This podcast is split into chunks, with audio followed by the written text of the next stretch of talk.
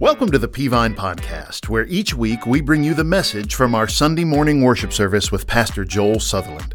We take timeless biblical truth and help you to apply it in the context of your daily life. If you'd like to join us live at one of our campuses or stream one of our services online, go to peavine.org for times, locations, and more information. Well, thank you to all our worship teams doing a great job leading us in worship today. Well, I normally would stop right now and say, take your Bibles and turn to, but today I'm doing a little bit of a topical message, and we're going to look at multiple scriptures today, and they'll all be on, on the screen. And so I'm going to ask you to follow along with me up here, and if you're taking notes, you can jot these down. I started, and by the way, if you're joining us online, thank you for joining us online on our campuses. Man, it's been great today already. Thank you for being there as well. Um, I started a sermon series last week called The Q Zone. We'll, we'll, take it through Easter, answering life's most important questions. And we started last week, Does God exist? And really the question is, Do I want God to exist? And so if you missed that sermon, go back and uh, watch that sermon. And today, I want to delve into maybe is what um, we talk about most, and that is the suffering problem. And I want to deal today with this question Does Jesus care? We, we have a hard time fitting suffering into our theology at times. And so today, what I want to do is ask and answer a series of questions that'll help us deal with this idea of suffering in our own life. So let me let me get there in a moment. I saw this. This came across my my desk the other day uh, about how much you get hurt in a year. Now this was a this was a survey done in in Britain, but I think we roughly translate. There's some things I question in it, but, but let me show you. How much do you get hurt in a year? You ever thought about it? Now, I would say this. Listen, I'm, I'm not, I, I'm, I'm fairly athletic. Like, I can play baseball, football, basketball. I'm fairly athletic, but I would not say I'm graceful. As a matter of fact, nobody knows me would say I'm graceful. And, and here's what I mean by that uh, I have no dancing ability whatsoever, none. I have no rhythm at all. Um, also, if there's something in the floor at night, my feet will find it. My little toe will find it. We were on a cruise ship, you know, a couple of weeks ago, and somehow I left the door open in the shower uh, about our second day there. And I and I do this all the time at home. Sherry's got lamps I've broken all over the house that I've ran into somewhere along the way. And on the cruise ship, somehow I hit my head on the glass door and spent the entire ship uh, cruise on the ship uh, with a knot on my head right here the whole whole time, just tender and sore. I, I'm, I'm, let me say, I'm athletic, but I'm not graceful. So I'm prone to get hurt a lot. And if you ever wonder how much you get hurt, they did this survey in, in Britain and they said in a single year, the average British citizen cuts themselves twice while shaving, gets one electric shock, three paper cuts, they'll lose their voice at least once and accidentally bite their tongues three times, which is possibly the most aggravating trauma non surgery thing that'll happen to you. Biting your tongue is right there with a heart attack, in my opinion.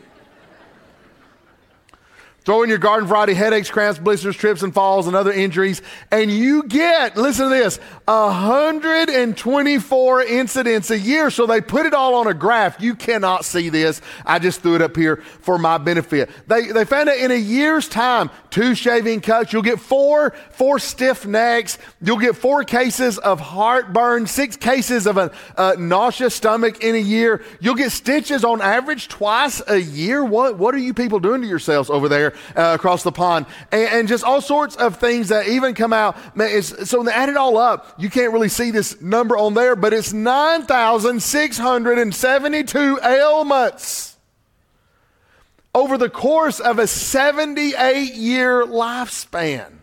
10,000 times you'll get sick or be hurt. Even things like this. This has nothing to do with sermon.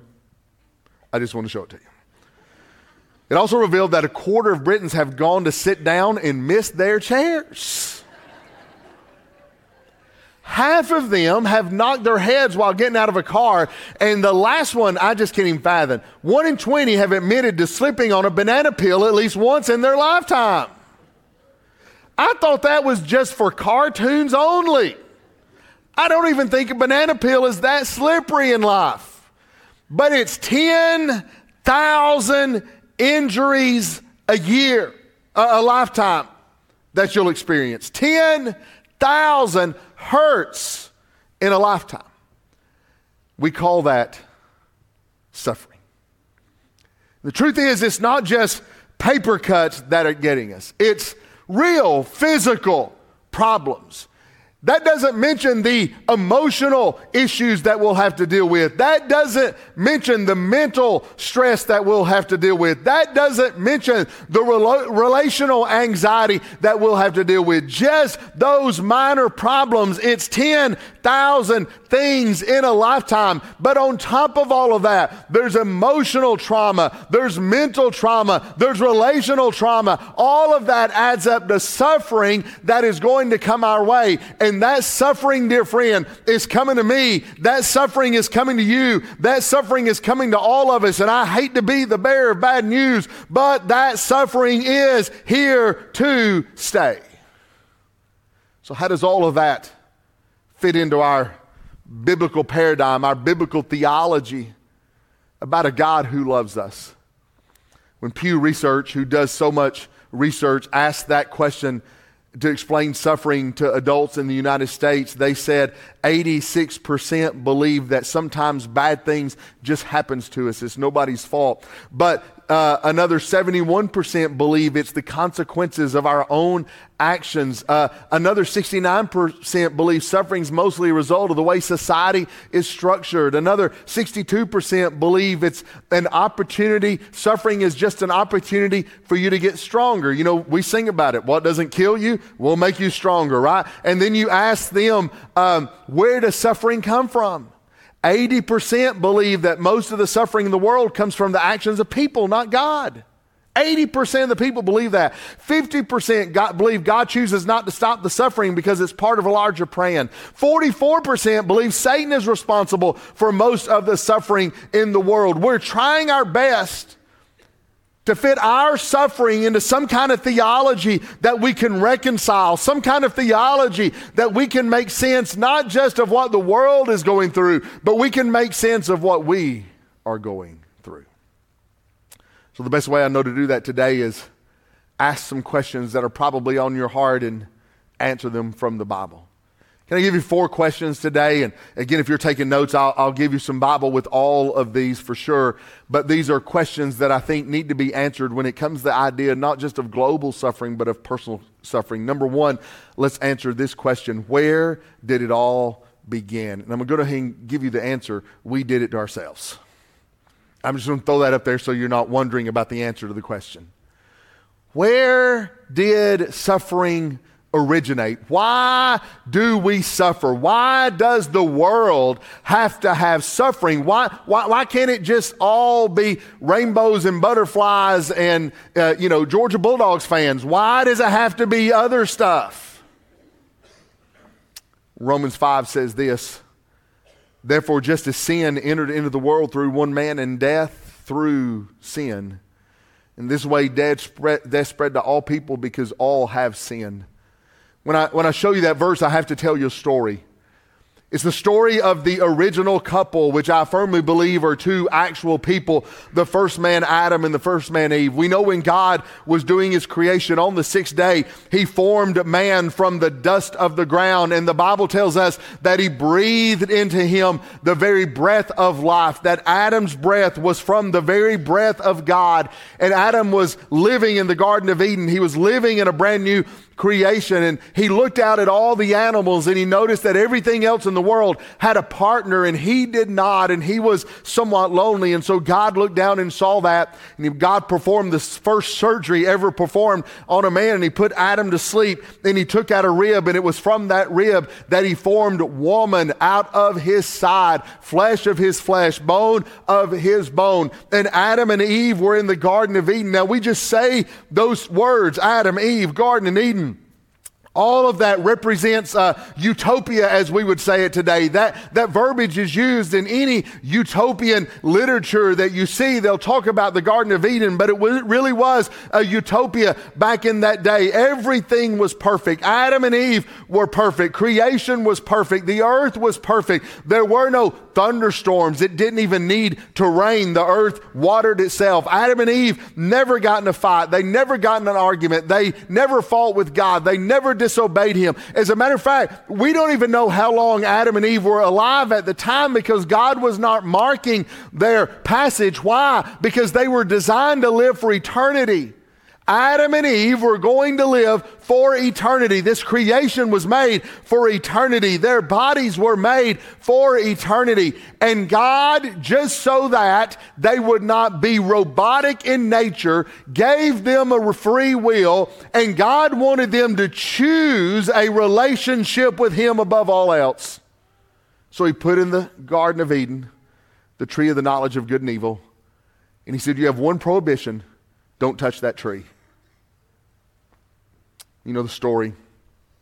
Satan came in, in the form of a servant, serpent, and he, he tricked Eve. The Bible says Eve was deceived. She did not willfully do it. She was actually deceived by the serpent. And on that day, she ate of the fruit and disobeyed God.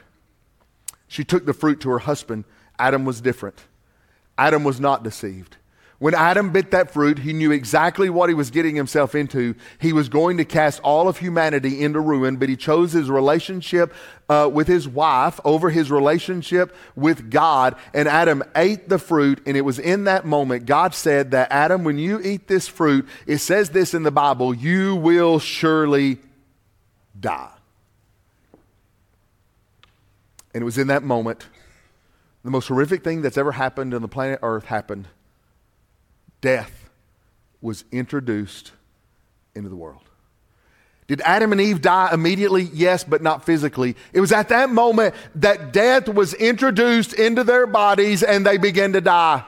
They died spiritually immediately and you read the story and see that develop. Not only did was death introduced into their lives in multiple myriad of ways death was then introduced into the world at large. It was at that moment that death was introduced into all of creation. It was at that moment that death was introduced physically death was introduced spiritually death was introduced relationally death was introduced emotionally death was introduced in the creation in the animals animals and the plants, you name it, death was born into the world on that day.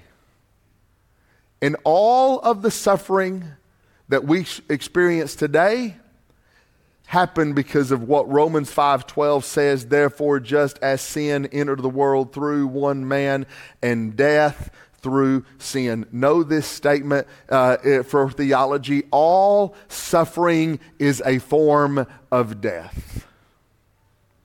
Death was introduced the day Adam sinned, and all suffering is a form of death. The physical suffering you may go through when you go to a doctor is a form of death. The emotional suffering that you experience is a form of death. The mental suffering you experience is a form of death. Relational suffering you experience is a form of death. And it was on that day that death was introduced into the world and suffering became part of the world because when death was introduced into the world, suffering came along with it.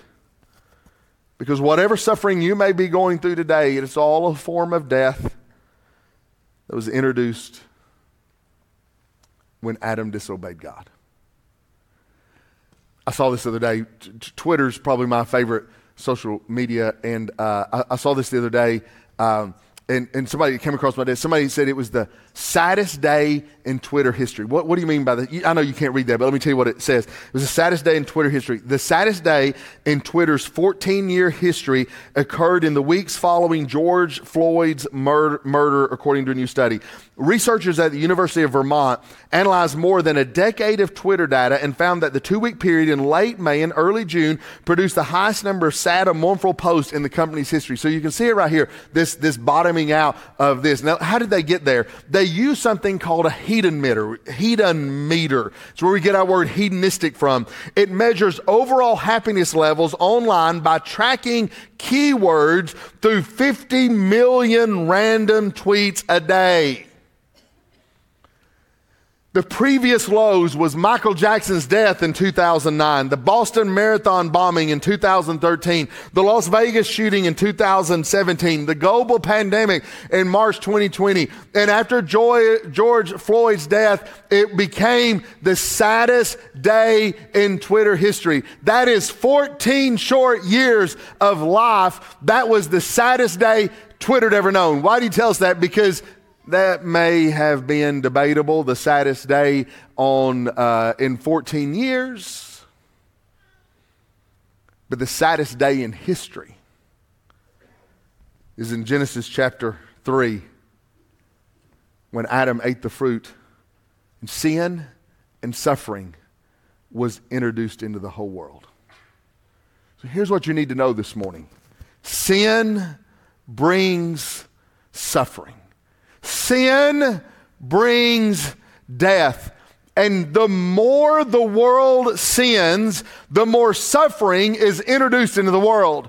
The farther away we get from God, the more suffering that's coming. The more of an affront we are to a holy God, the more suffering that's coming. That is true uh, throughout the world. That is through through to, throughout our culture. And by the way, that'll be true in your life. Paul said it in Galatians chapter 6. He, he tried to let us in on this clue. He said, Do not be deceived. God is not mocked. For whatever person sows, he will also reap.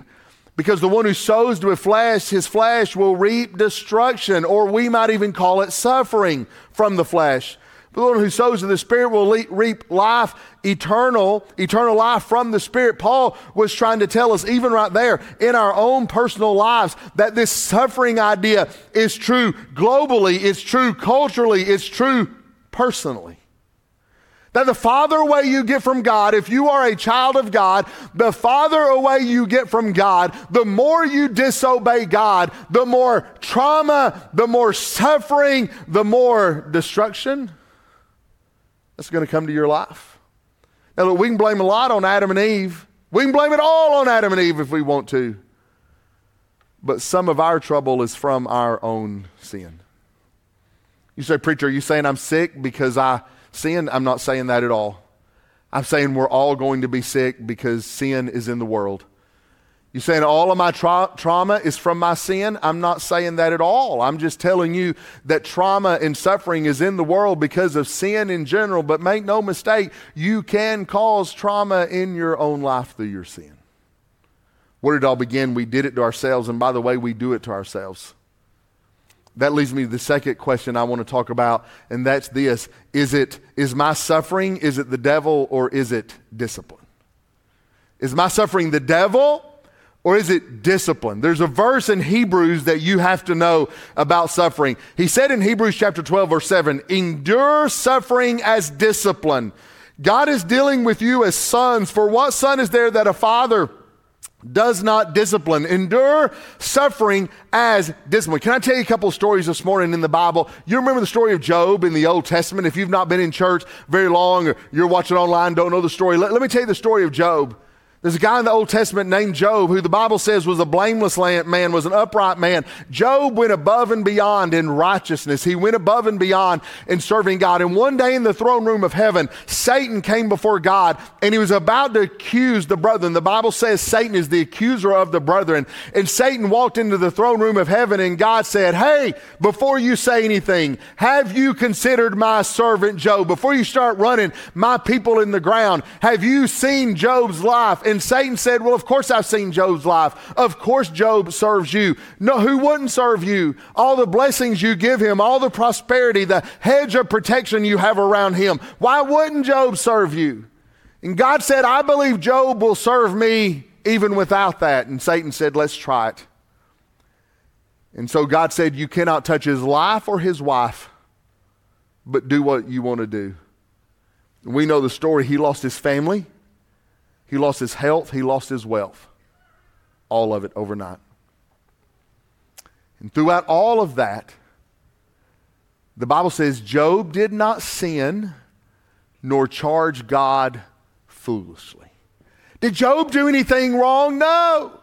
It was not Job's sin that brought that on him. It was Satan himself bringing that suffering into his world so that Job and God's relationship could be strengthened and could be revealed. There was a whole heavenly plan he never knew about going on.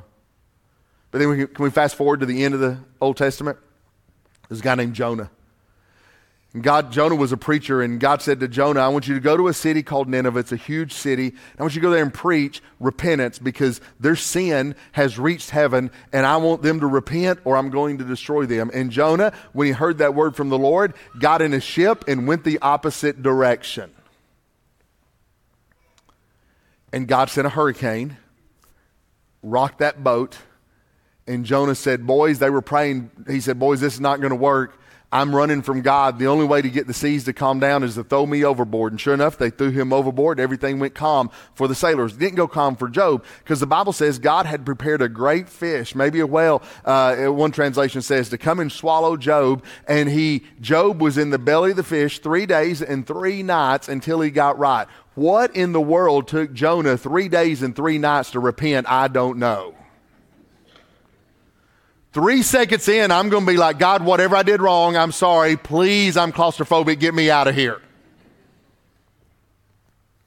Job's was not suffering caused by Satan.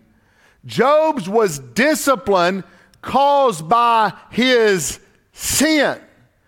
And we have to separate those two things in our life because sometimes we, what we call suffering brought on by the devil is really discipline brought on by God because of the sin in our lives. I'll show this to you quickly. I saw this stat uh, in December 2022 this year. We outspent our income the largest amount in history. As a matter of fact, here's what they discovered 28% of those earning less than $50,000 a year said expenses outweighed their income in December, a big jump from 21% last year. 9% of those earning more than $100,000 said the same thing, up from 7% last year. Why do, you, why do you tell us that? I'll tell you that this because sometimes we'll look at our financial issues and we'll, we'll classify it as suffering when really it's just bad financial decisions on our part.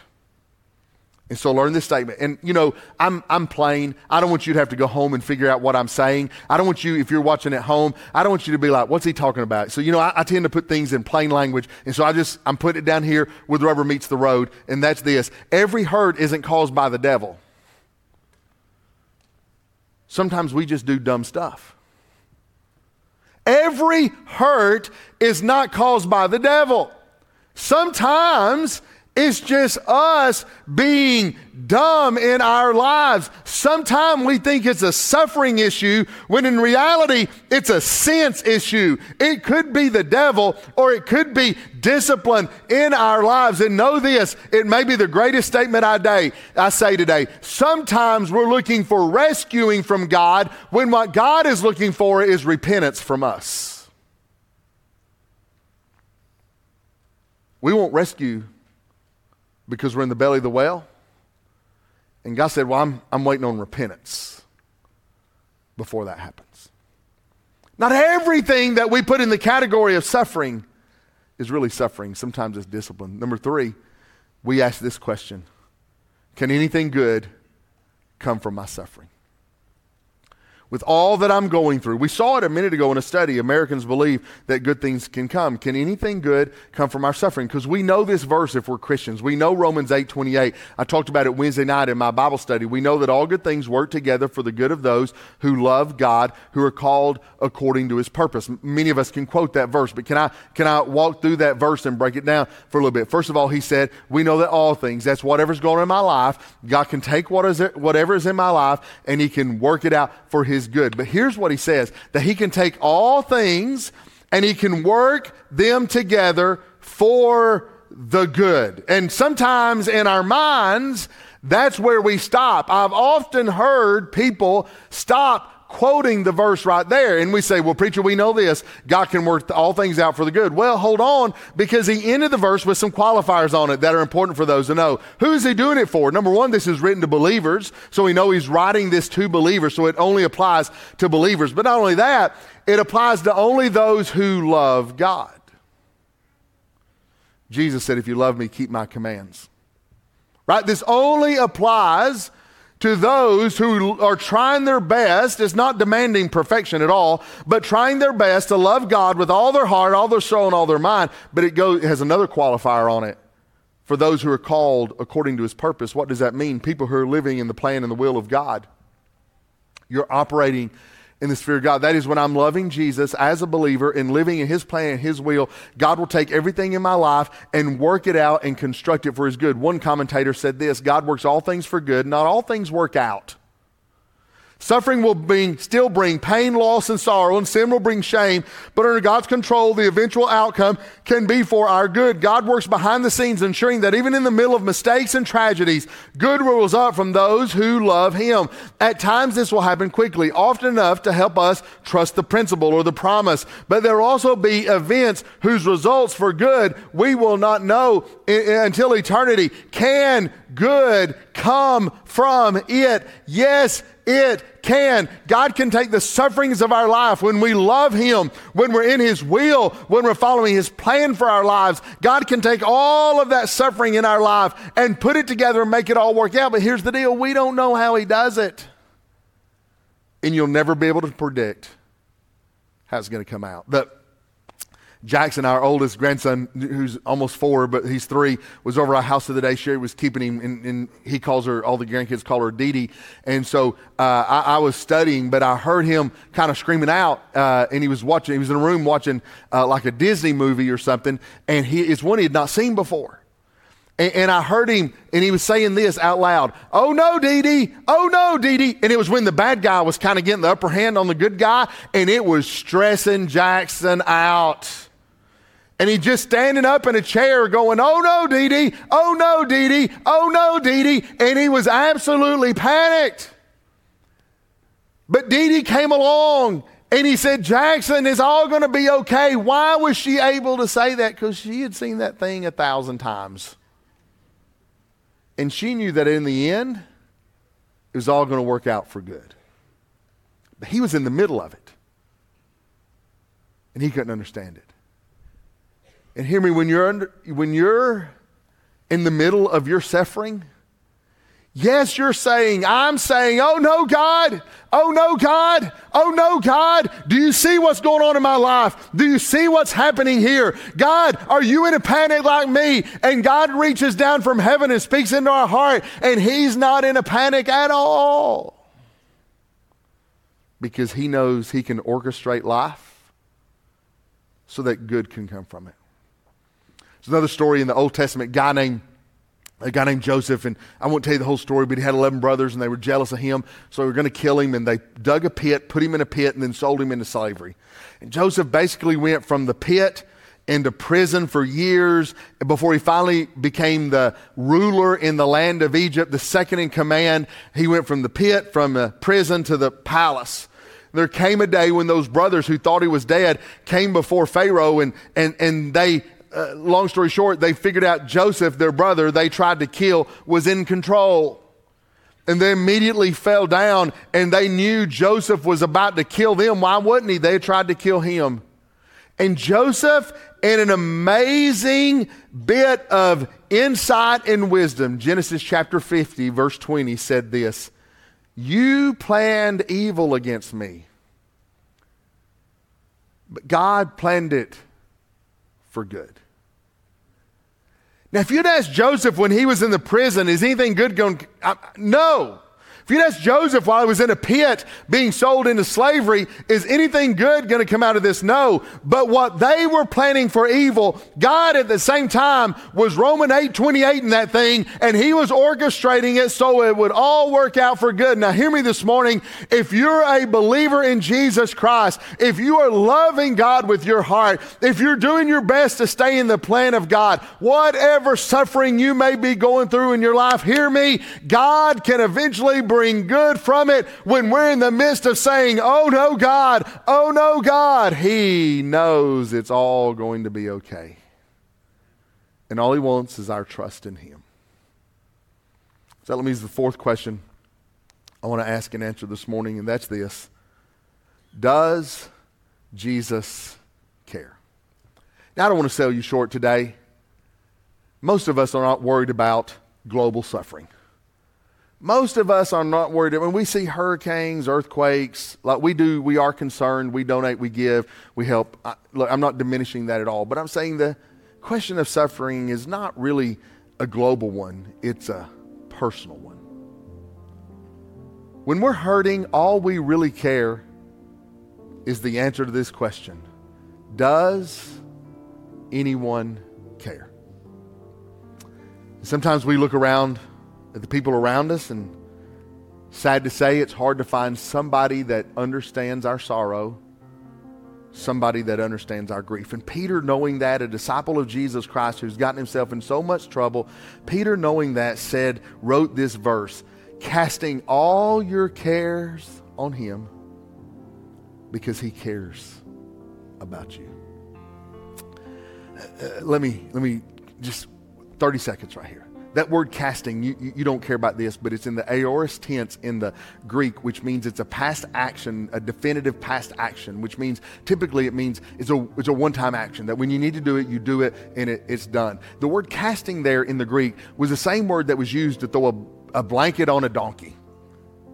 It was to transfer something from someone to something else or someone else. That's literally the definition of the word. When I cast it, it's not throw it in the sea, it is to take it out of my possession and put it once and for all into somebody else's possession. And that's why Peter used that word. Peter said, Yes, Jesus cares for you. And here's what you need to do when suffering is in your life and that worry is keeping us up at night and that stress is keeping us, us up at night and that anxiety won't give us a moment's peace, and the devil has robbed all peace from our life. Here's what Peter said Take the, the trouble off you and place it on Jesus. Does Jesus care? Peter said, Yes, he does. And he's standing there waiting for you to give him your trouble. Why would he do that? He answered the what and the why, he said, because he cares about you. Hear me this morning. You're not suffering alone. Jesus cares. You're not hurting alone. Jesus cares. You're not in pain alone. Jesus cares. He cares about you. And whatever it is you may be going through, whatever heartache that may be breaking you down, whatever is dominating your prayer life and your worry life, Jesus cares. And here's what he said Listen, that burden was not meant for you, it was meant for Jesus. And all you have to do take it off you. Hey, Jesus, it's not my problem to worry about, it's yours. It's not my burden to keep me awake at night, it's yours. If anybody's going to stress out over this, it's not me, it's going to be you. I can't do anything about it. I give this to you. Frank Graeff was a Methodist preacher in the 1800s. He was actually worked for the denomination. He pastored a church, and Frank Graeff was known as Mr. Sunshine. It was his nickname. All the kids loved him. He was great working with kids, and he went through a period in his life where Mr. Sunshine, some tragedy happened in his life, some suffering, and he absolutely was overwhelmed by suffering and depression. Here's Mr. Sunshine, where nothing ever goes wrong, it seems, for him. And in the midst of that, Mr. Sunshine was hurting worse than he ever had in his life. And it was in the midst of that suffering that he asked this question Does Jesus care? And he wrote a hymn and he answered it. Listen to this. Does Jesus care when my heart is pained too deeply for mirth and song. when the burdens press and the cares distress and the way grows weary and long. Oh, yes, He cares. I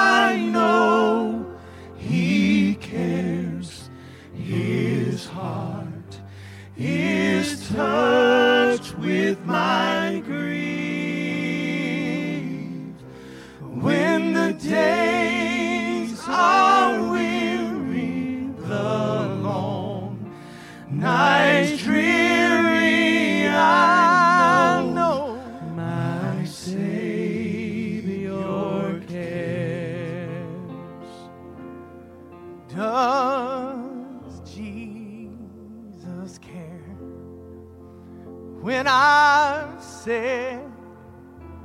goodbye to the dearest on earth to me?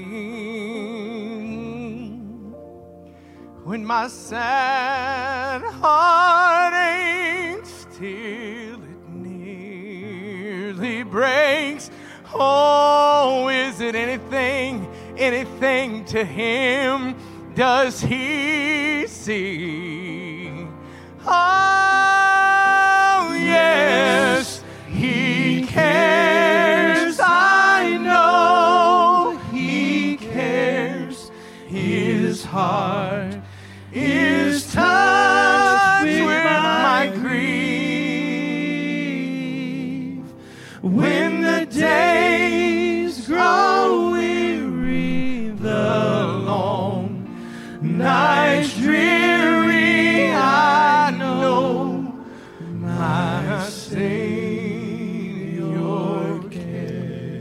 stand with me with your heads bowed, your eyes closed across the room? Thank you, Pastor Joel, for that incredible message. And the truth is, when when tough things happen in our life, um, our first question is often why. Why are these things happening to me? And Pastor Joel did a great job of explaining uh, that to us this morning. And the truth is, you will never understand the why when bad things happen to you without a relationship with Jesus, without you understanding that bad things happen because of what Adam and Eve did in the Garden of Eden. And the worst thing that happened because of what Adam and Eve did is the separation that happened between you and God. You've got to understand that you're a sinner. There's nothing you can do to fix that separation. You've got to believe that Jesus died on the cross, that Jesus was buried dead in a tomb, and on the third day, He rose again, paying the penalty for your sin. You've got to believe that. And then, thirdly, you've got to confess Him as your personal Lord and Savior. Romans chapter 10, verse 9 and 10 says, We believe in our hearts, but we confess with our mouth Jesus is Lord, and we will be saved. If God's spoken to your heart this morning and you need to give your heart and life to Him, tell God this Lord, I know that I'm a sinner. Understand that my sin separates me from you. I believe that Jesus died on the cross, that He was buried, and that He rose again on the third day, conquering sin, death, and hell for me. Right now, through the power of your Holy Spirit, I ask you to come into my heart, take away my sin, be my Savior. Lord, I give my life to you in Jesus' name. If you prayed that prayer this morning for the first time and you meant it, I want to say welcome to the family. There's no better decision you'll ever make than the one you made just now. But we want to help you take next steps on your faith journey with Jesus. We want to connect with you. We've just dropped a, a link in the chat box that says, I commit my life to Christ. Click on that. Give us just a little information about you, and we'll be in contact this week. We want to send you some information in the mail and help you take next steps. What a fantastic time of worship we've had together this morning. I look forward to each week worshiping with you. God bless you. Have a great week. We'll see you next week. We hope that you've enjoyed the message this week as we help equip you to apply God's Word to your daily life. For the latest updates about what's happening around Peavine City, be sure to connect with us on social media. For more information about Peavine, to get in touch with us, or check out one of our services, visit us at peavine.org. Thanks for listening.